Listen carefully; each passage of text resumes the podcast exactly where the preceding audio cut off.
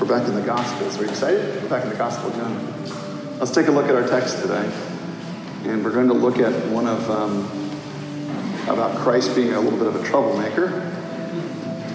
Christ, is, Christ loves disruption. Have you heard that? That's kind of a popular thing here in, in, in San Francisco, in uh, Silicon Valley. Have you heard about this?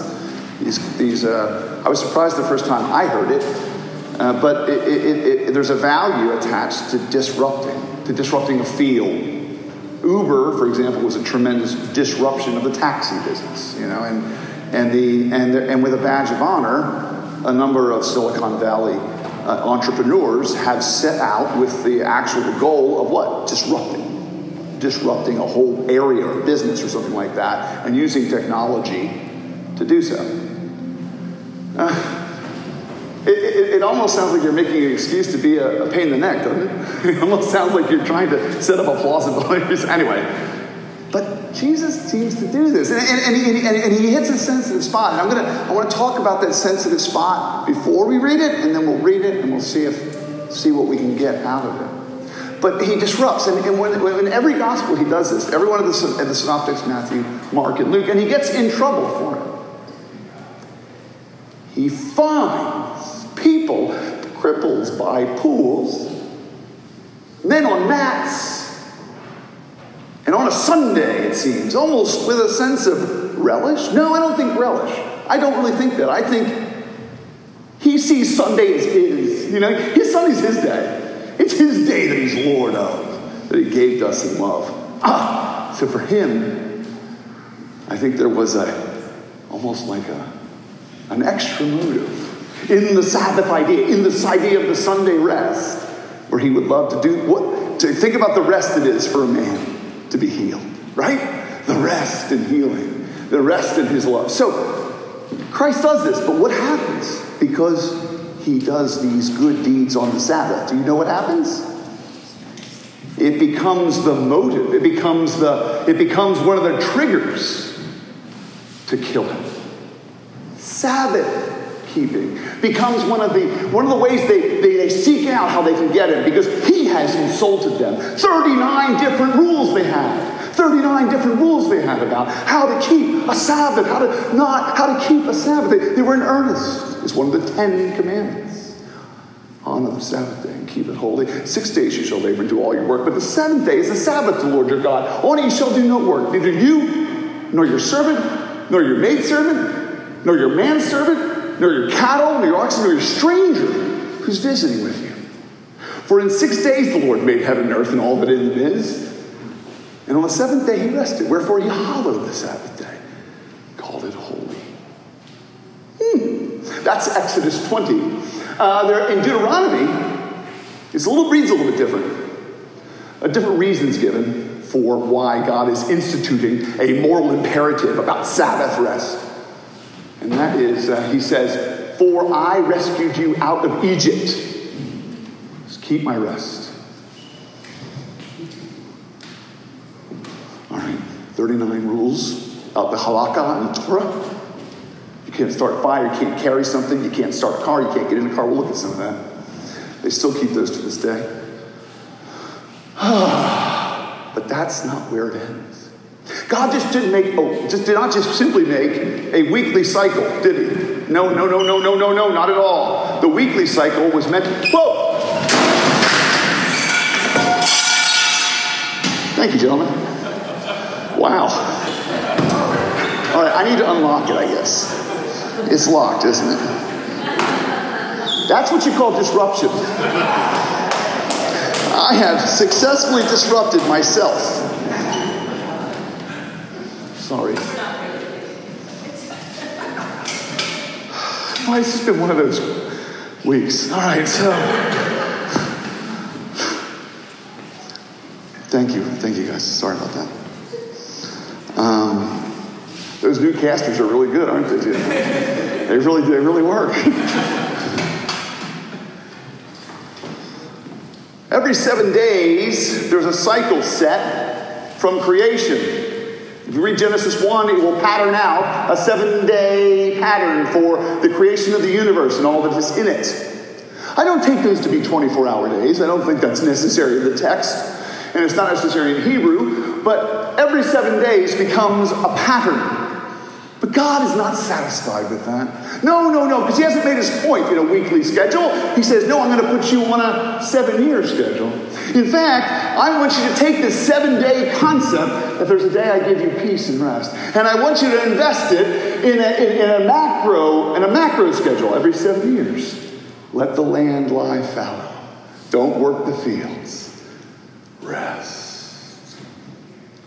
Oh, but I'm not satisfied with that, says the Lord. I want an even bigger, an even bigger schedule. I am going to take something called a jubilee.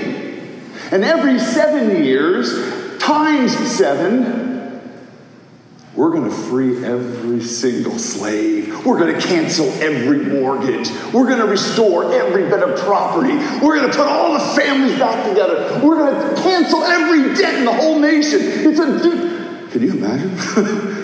Can you imagine such an idea? And this cycle, seven days, every seven years, and every fifty, every seven times seven, every forty-ninth year, I guess, would be a celebration of rest. They never did these. People of God never did these. Never did the years. They never did Jubilee. They only did this. And they did it like they were devils. And we'll look at that. Let's read the text. So Christ disrupts. You'll hear it. They get very angry. This uh, this signals a tipping point in John where the intentions of the Jewish people and the Jewish authorities to kill Jesus becomes uh, stated explicitly. Let's look here. And after this, there was a feast of the Jews, and Jesus went up to Jerusalem. Jesus is a churchman. He always goes to all the events. Now there is a, in Jerusalem by the sheep gate, a pool. In Aramaic, it's called Bethesda, which has five roofed colonnades, like five pillars. In these lay a multitude of invalids, blind, lame, and paralyzed. One man who's there, who had been an invalid for thirty-eight years. And when Jesus saw him lying there and knew that he had already been there a long time. How do you know? I don't think it's prescience. I think he knows. Because you would have seen this guy repeatedly, right? You would have, it would be well known. Uh, well known in, uh, in feature of that area. When Jesus saw him lying there and knew he had already been there a long time, he said to him, "Do you want to be healed?" The sick man answered him, "Sir, I have no one to put me in the pool when the water is stirred up. And while I am going down, another steps down before me." Jesus said to him, "Get up, take up your bed, and walk." My mom, for her tongue, it's going to take her four weeks of rehab to learn how to swallow. Four weeks of rehab to learn how to swallow. Do you see what the miracle is here? It's not just healing. What is it? Complete recuperation, complete renovation, complete, uh, like he went one to an occupational therapist. He's lifting and carrying and walking. The miracle is astounding, right? And at once the man was healed, and he took up his bed and walked. Now that day was the Sabbath.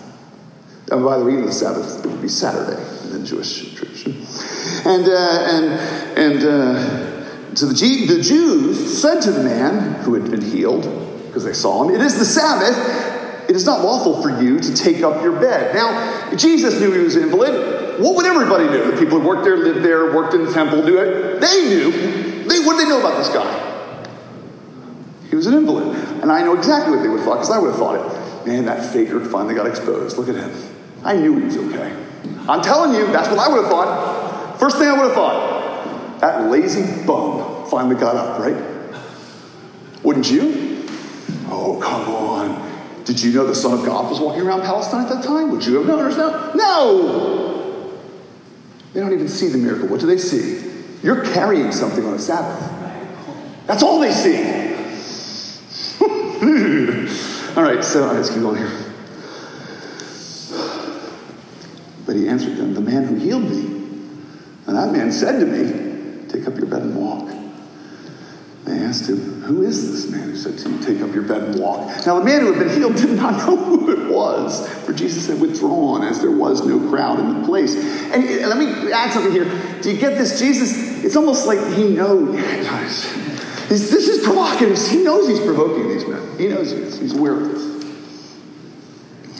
Afterward, Jesus found him in the temple, and he said to him, see, you are well. Sin no more, that nothing worse may happen to you. What's the worst that would happen? Hell, judgment, judgment, right? Like, he's warning you. You know, there's something far worse than being paralyzed for thirty-eight years. That's going straight to hell. The man went away and told the Jews that it was Jesus who had healed him. And this is why the Jews were persecuting Jesus, because he was doing these things on the Sabbath. But Jesus answered them, my Father is working till now, and I am working.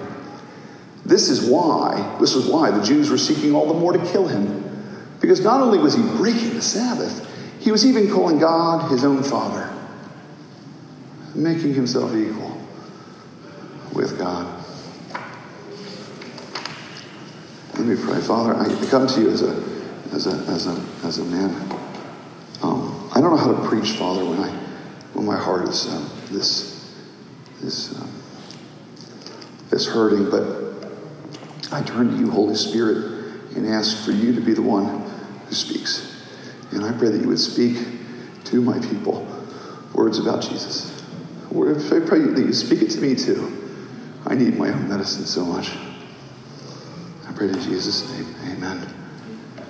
All right, God disrupts theism. I hope you like that one. That's my little, that's my little, uh, yeah. God disrupts theism. Does everybody know what theism is? Believing in God. God disrupts theism. He disrupts theism. What do you mean? Why, why do you think, why do you think they they are upset at Jesus? Like, he tells us, but, but let's let's pull at that a little bit. Let's pull at the reasons that animate our hearts why we do things. Like, why would why would they why are they so angry he's calling himself God? There's theological reasons, I get it. But get at it. What What does every man here in one sense? Are you better than me? And let me tell you something. You know people, that always becomes the real issue. What, you better than me? Because that's the claim. He's better than they are. They know what that means. They understand what the conflicts are. They get it. And, and, but what, you better than me? And I hear it here, and I hear it, I hear it, because they don't know God. They don't know what God's capable of. They don't know that the God who made the cosmos, who is greater than space and time, would say, I will be like the people who hate me, and I will die amongst them. They don't have any category for a God who comes like this, who comes in love, who comes to heal, who comes to cash in. You know, they're not prepared. They're not prepared. He destroys their empty theism. And let me tell you, we have to come to San Francisco, not, and in our generation, not to defeat atheism. We have to defeat the theism of this day, because the theism of our age is corrupt. It has reduced God. It has, it has robbed him of power, dignity, holiness, and, and then the ability to be angry or offended. It, it, it has emptied and denuded the gospel. And again and again, we have to realize we are not trying to bring San Francisco to theism. No. A thousand times, no. We are trying to bring San Francisco to Jesus. Because Jesus is, the God, is God. He is the Son. And, and there's, there's something happened here, the way he disrupts. They're thinking, you're a schlep just like us, Jesus. And Jesus is, is obviously saying, no, I am not. I am not at all. I, there's something here that, that we need to be disrupting. And I, I want to see in the way that Christ seems to demolish spiritual expectations and ignore them. Jesus is God. I guess you could put, you could sum up this first point, and we all need to repent of it. And remember the practice of wonder I was telling you about? What is, why the practice of wonder? Because a small God is not God. And, and all the ways we've reduced him or boxed him or think we understood him or limited him or, or would say we have known this and that. Really? Really? I, I know my God. His name is Jesus. I often think that, that, that this idea of the divinity of Christ is really sits at the very, very heart of every, every problem we really have. People don't. People suspect I have a problem with resurrection. Or I have a problem with somebody rising from the dead. Or I have a problem with these miracles. No, you don't. No, you don't. It's rationally. Rationally, every one of us understands. As a logical sequitur, if a God is in this world, he can do those things.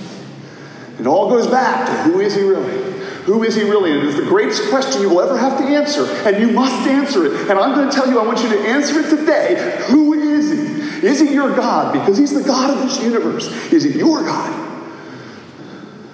Because he has come to demolish whatever theism you're holding on to with a God that's not him. You should, we should praise him. He disrupts theism. You know why? Because he releases us from the prison of superstition. What am I talking about? Superstition. Step on a crack and you break your mother's back. This is a common saying when you're a kid in America. You know what that does to a little kid, don't you? I remember whole years, or a couple years of my life where I was really careful about not stepping on cracks. What was I beholden to? What had I gotten captivated by? Superstition. But I'm glad we're in Silicon Valley and there's no superstitious people around here. I, I have seen more superstition in the Silicon Valley than I ever saw in the South. People are just weird about timing, about places they go, about what they wear, because they had a successful thing when they did it this way, they want to do it this way again. And superstitions. And, but, okay, we can say, I don't believe in superstitions like a stirred water. I don't believe in superstitions like going down into a pool to be healed. Really? Here's a superstition for you. If you speak love into the universe, it will come back to you. If you speak love into the universe, it will return to you. What is that? Superstition. It's superstitious mumbo jumbo. Hello? Hello? Hello? Can you tell me I'm okay? We talk to the wood? That's all we're doing. It's, it's just the universe, isn't it? Is this going to make me feel better about myself? No, it doesn't. The universe is new for all meaningful conversation. And the prison of false hopes and fears lies inside superstition. The superstition controls vast masses of humanity who are living in fear that if they do the wrong thing, or they pray to the wrong God, or they step in the wrong place, or they, that they're dead. Or ruin of ruin's coming and disaster. We need to be free of superstition. Now, I, it's funny, I was thinking about this. Um, let's see if we can get there. Maybe we can, maybe I'll take it from a different tack. Because you are superstitious, trust me, we all are. But um, I'm, I'm using superstition as a form of like almost like soft idolatry. It's not like a hard idolatry where I know I really want this, but it's like a soft idolatry. You know what I mean? It's kind of I kind of excuse certain attitudes and certain ideas I have, but they're really idolatrous ideas. But we kind of excuse them because they're kind of harmless, or or maybe they're all harmless. But what? All right, so let's ask it this way: what pool are you sitting by, hoping someday you'll get what you want? Is it in a romance novel? Is it a lottery ticket? Is it is it the career trajectory of getting the V C you wanted? Is it the website that finally takes off? I don't know. You know, like, or is it the one love you've always searched for? Or the we all, golly, that guy's sitting there. I think about it. How many of us are just right on the edge of hoping that maybe it's that artist, somebody will discover me or sponsor me, or maybe somebody. And I, who knows what it is, right? We all have these hopes that we're sitting by, waiting. And we and we play this blame game. You know, like, well, it's somebody else's fault. I can't get in there. You know, all these different weird ways we, we set ourselves up for success as the way other people we've heard of get success. And it's all a trap. It's a honey trap. And the self-help section of your local bookstore, or if you want to click on Amazon because you don't go to bookstores anymore,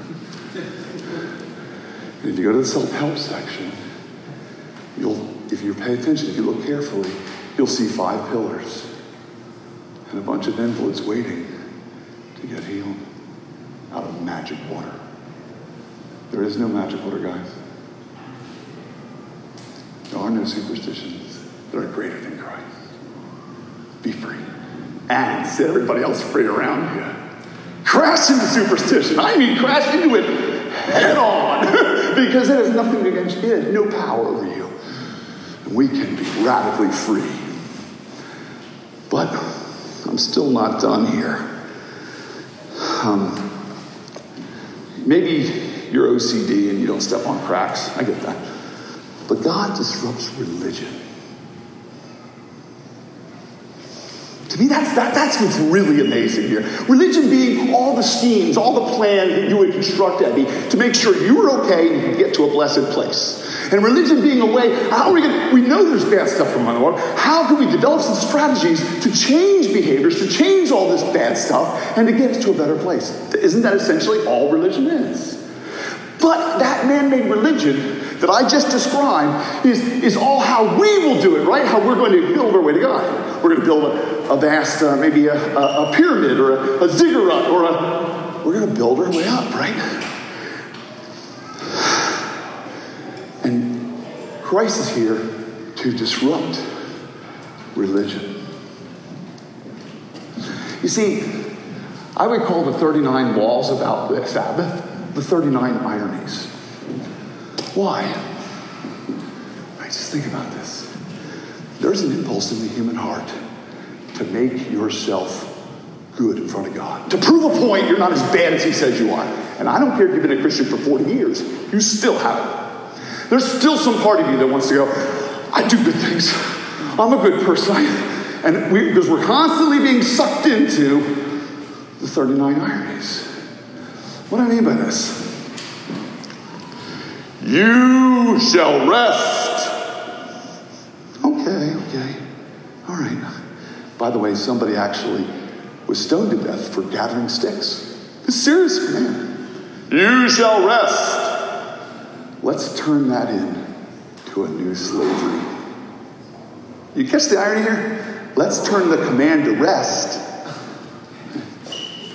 Keep fully at rest. What is rest a promise of? Rest from our works. Rest in Jesus. Rest from having to earn our salvation. Rest in our Savior. Perfect, sweet, blessed, constant, eternal rest.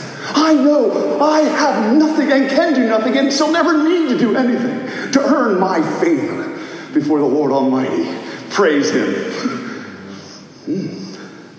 There's an impulse in the flesh which will build a religion of thirty-nine rules for how to rest and exhaust you in your rest. Hey, make, I'm going to make rest a prison. You see, this is what, and this is why God, when he took the seven days, the seven years, I wish I hadn't erased them, and the fifty years, they seventy times did not obey this. seventy times the people of God rejected it. seventy times they did not do the years. seventy times plus the Jubilees. seventy times. And God said, I'm going to judge you for it then. But do you catch the irony here? What's he judging them for? They refuse to live in his rest and give his rest to others and be satisfied in it. What are they? What were the old, what were those ancient people doing as they filled a religion up with multiple rules about the Sabbath? They were building a religion that would drown out the cry of freedom from freedom from captivity for us. Rest. You see, right, right there, in this way, it always works like this. The human impulse is to reject the God of grace, to reject the God of love, to reject the totality of the cross, to reject all the righteousness of Christ, to reject his obedience, and establish my own. I, I'm, and uh, see, do you hear the irony in making all those rules about resting now?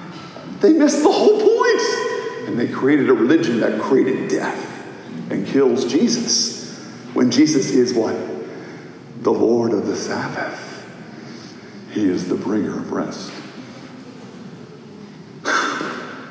And so what I want to do is today, this story is inviting us to protect ourselves from our legalistic impulses. And instead preach freedom to us from our legalistic impulses. And in fact, these healings on the Sabbath were meant to communicate to you again, don't be a prisoner again to the rules you like to make up about Christianity. What are some of the famous rules outside of our scripture, outside of our Bible, and it's, if it's Revelation? What are some of the famous standards by which you know somebody's a Christian? They don't drink, and they don't chew, and they don't go with the girls that do. right? But you get it, and, it's, and, and this idea that that is what Christianity, what you do is, all right, and, and I get why we do it. God gave us a perfect law. Love your neighbor. Jack, you have no choice. You must love me with all your heart, soul, strength, and mind, like yourself. How are you going to keep that? It's hard to know. It's hard to know if Jack really loves me or not, right? We can't measure it or anything. How are we going to do this? Well, let's do this. We can find out if somebody's holy if we do very external rules, right? And then we'll be able to track it. We'll be able to see whether somebody's good or not. Better than that, I can't show anybody my love for Jack, but I can show people my obedience. If it's outward and verbal like this, I can show my obedience. And when I show my obedience, what am I doing? You know, bragging and living on it and building on it and appearing holy when I'm not. Now, God, disrupt religion will send you straight to hell. Every religion created by man in this history and in the story of man are about our achieving our, our, our goal to get to him. And the story of Christ is, no, I will achieve my goal by coming to you, by rescuing you, and I will give you rest. Look, I know how hard it is to find this sometimes. I spent this whole week, you know, Tad was praying over me last night. I I get so scared. Don't you get scared? Anxious, fear, alarms are going off. What's going to happen? I don't. Am I going to die? Am I going to be hurt? Are people I love going to die? What's going? To, you know, we have these panics, and we're trying to get control of our lives. Sometimes I will, I will like carefully think about my sermon for Sunday, and I'll wonder if I can have any blessing for you if my heart has not been right for God, with God. What, what do you hear me doing when I do that? What am I doing still? I am living as if my, his love for me was conditional on my behaviors. And it never was. And, I, and I'm living like I have to earn something for your behalf, or some other status, or some other success I want, or some prize I'm seeking, or some, some pool I want to crawl into. You get it? Like some pool I want to get into. It's going to warm me up. It's going to keep me warm. And everything's going to be okay. Maybe if this church was five thousand people, my, that pool would just be nice and warm now. It'd be like a hot tub, wouldn't it? You'd sit in it all day. Do you hear it? You hear the hearts cry for some other healing than the total healing of Jesus? But as we go with this, I... What is the what is the law now? Believe and rest on Jesus alone, as he's offered to you by God. So, let's get in here. The thirty-nine ironies.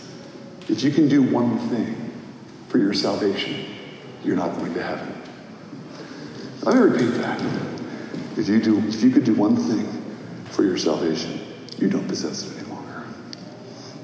That's the way it is. Um, there's a famous missionary, Patton, P A T O N, the South Seas. Do you know all of our translation work and knowledge of ancient languages and languages that have been disappeared? It's because of missionaries' translations. He could not find a translation for this one Pacific island for grace. Your name. He couldn't find a translation in their language for grace. God's riches at Christ's expense. You ever heard that? Grace, the free love of God. He couldn't find it. Everything it came to entail. He'd been living amongst them for years. Couldn't do it. And one day he went on a hunt. It was a big thing, though. Rite of passage. All the men would go on a hunt. And after they hunted, after they killed the wild boar, they went back and he heard them use a new word. It was time to put up your feet and be at ease with provision. And it was one word. And he heard them use it as they were enjoying and luxuriating, luxuriating in their hunt, because he finally found the word for grace. Your work is done.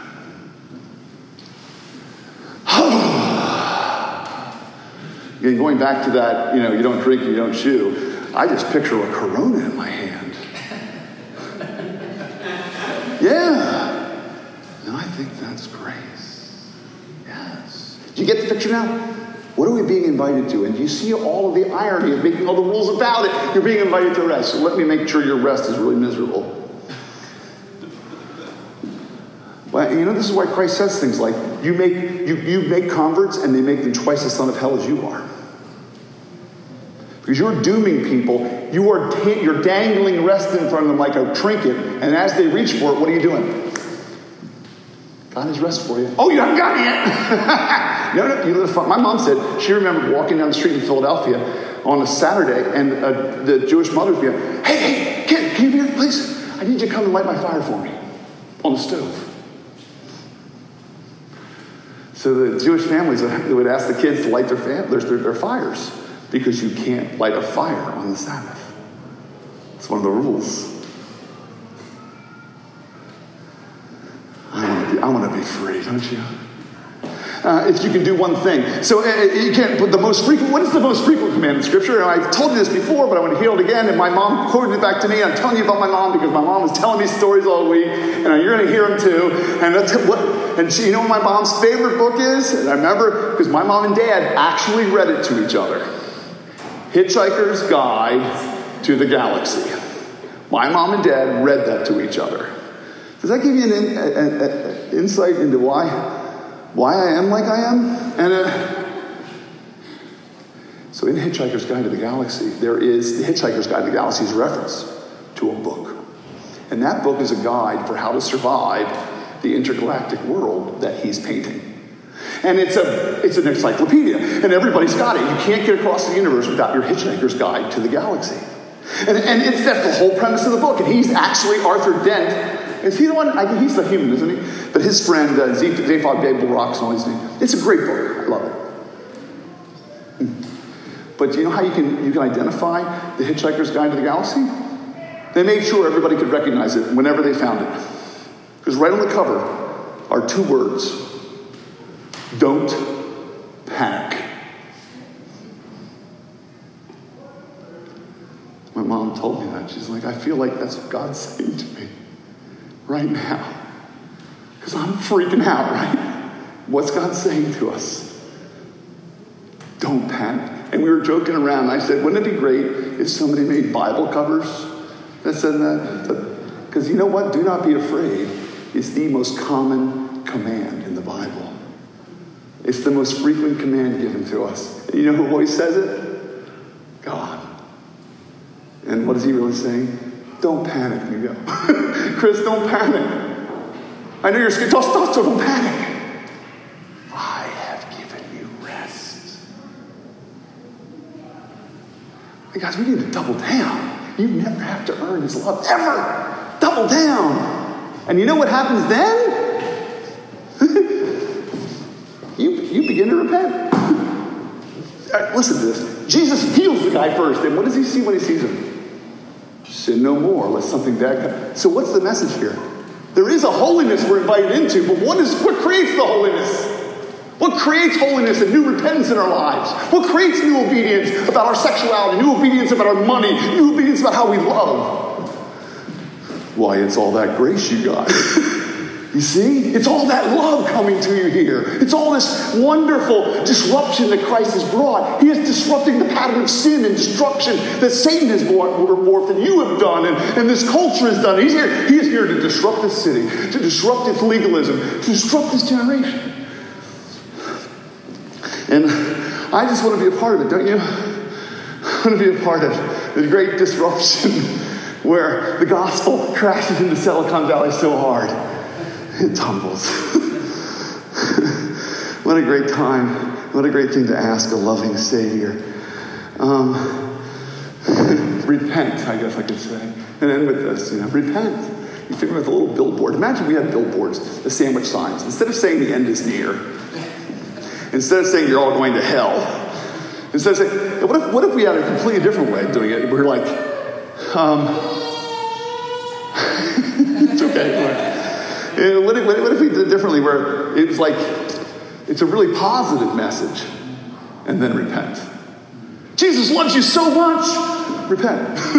like, he's, like that's a completely different, but that's essentially the gospel, isn't it? He has loved us abundantly, fully, freely. He is my, my Savior, my helper, my friend, my lover.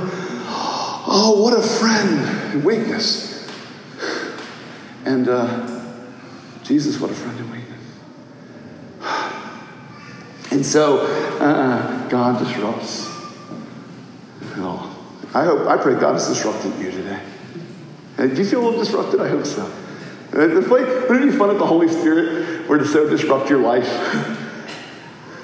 that you were totally free and at rest in all of life? Wow, that'd be fabulous. Let's pray for the Holy Spirit to, to make the gospel that real here in and through us. Amen? Let's pray. It is super good. You know, honestly, Father, we couldn't have complained if you sent us to work for forty years for our salvation in a, in a salt mine. It would still be a grace. It would still be mercy.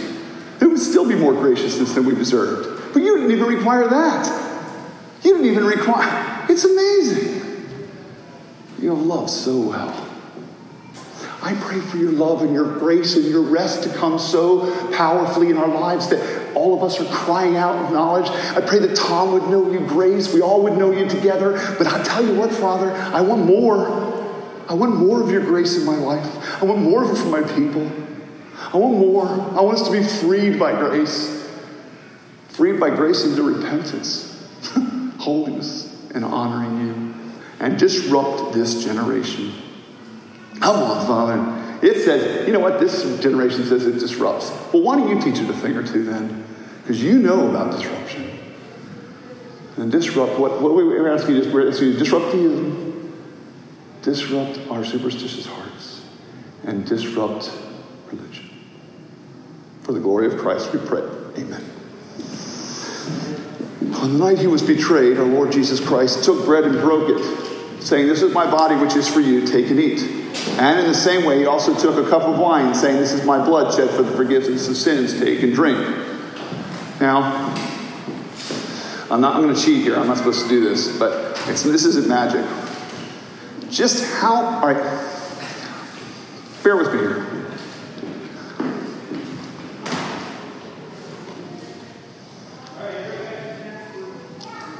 Yeah, I just earned my salvation. Because it was just by faith. You get, that doesn't make any sense. You get how much grace is being preached to us there? There was nothing like, that doesn't make any sense. But it's that free. It's that easy. It's that restful. Isn't that beautiful? It's meant to be that. Stop earning for, working for wages, people. Live in the freedom of the gospel. So, I invite you, if you're a sinner who's not earning their salvation, if you're ruined and you know you can't pull yourself out, if you know you're broken and you can't fix yourself, and you're turning to Jesus, then this is your table. Put your trust in God today. Again today, yes. Put your, all your trust in Him and enter into His rest. Taste His rest. He's so kind to us, isn't he? He makes it tactile and something we can taste just because we're so slow at getting the point sometimes. It makes it very practical and accessible to us. Enter my rest. Be at peace in my rest. Stop being afraid. All right. Uh, if you don't know God, though, or if you think you're a good person, can you see the tragedy here now? You know why I have to say that every week? If you think you're a good person and you come to the table, what have you done here? You've thrown away his rest. And that means you really are a Sabbath breaker. And what happened to the Sabbath breakers in the Old Testament? They were stoned because they rejected Christ's rest when they rejected the Sabbath. Don't you do the same thing? Don't you do the same thing? If you think you're a good person, you are not entering his rest. And you cannot come to the table. And if you're a skeptic today, and I'm praying that your skepticism is wearing thin and will soon be given up for the false idea that it is. All right, let's stand. All right. And uh, Christian brother and sister, uh, oh, look, I got a little fish coming. Um, what do you believe in? I believe in God the Father Almighty, maker of heaven and earth, and in Jesus Christ, his only Son, our Lord, who was conceived by the Holy Spirit, born of the Virgin Mary, suffered under Pontius Pilate, was crucified, died, and was buried. He descended into hell. On the third day he rose again from the dead, and he ascended into heaven, and he is seated at the right hand of God the Father Almighty. From there he shall come to judge the living and the dead. I believe in the Holy Spirit, the Holy Catholic Church, the communion of saints, the forgiveness of sins, the resurrection of the body, and the life everlasting. Amen. Come, come, come.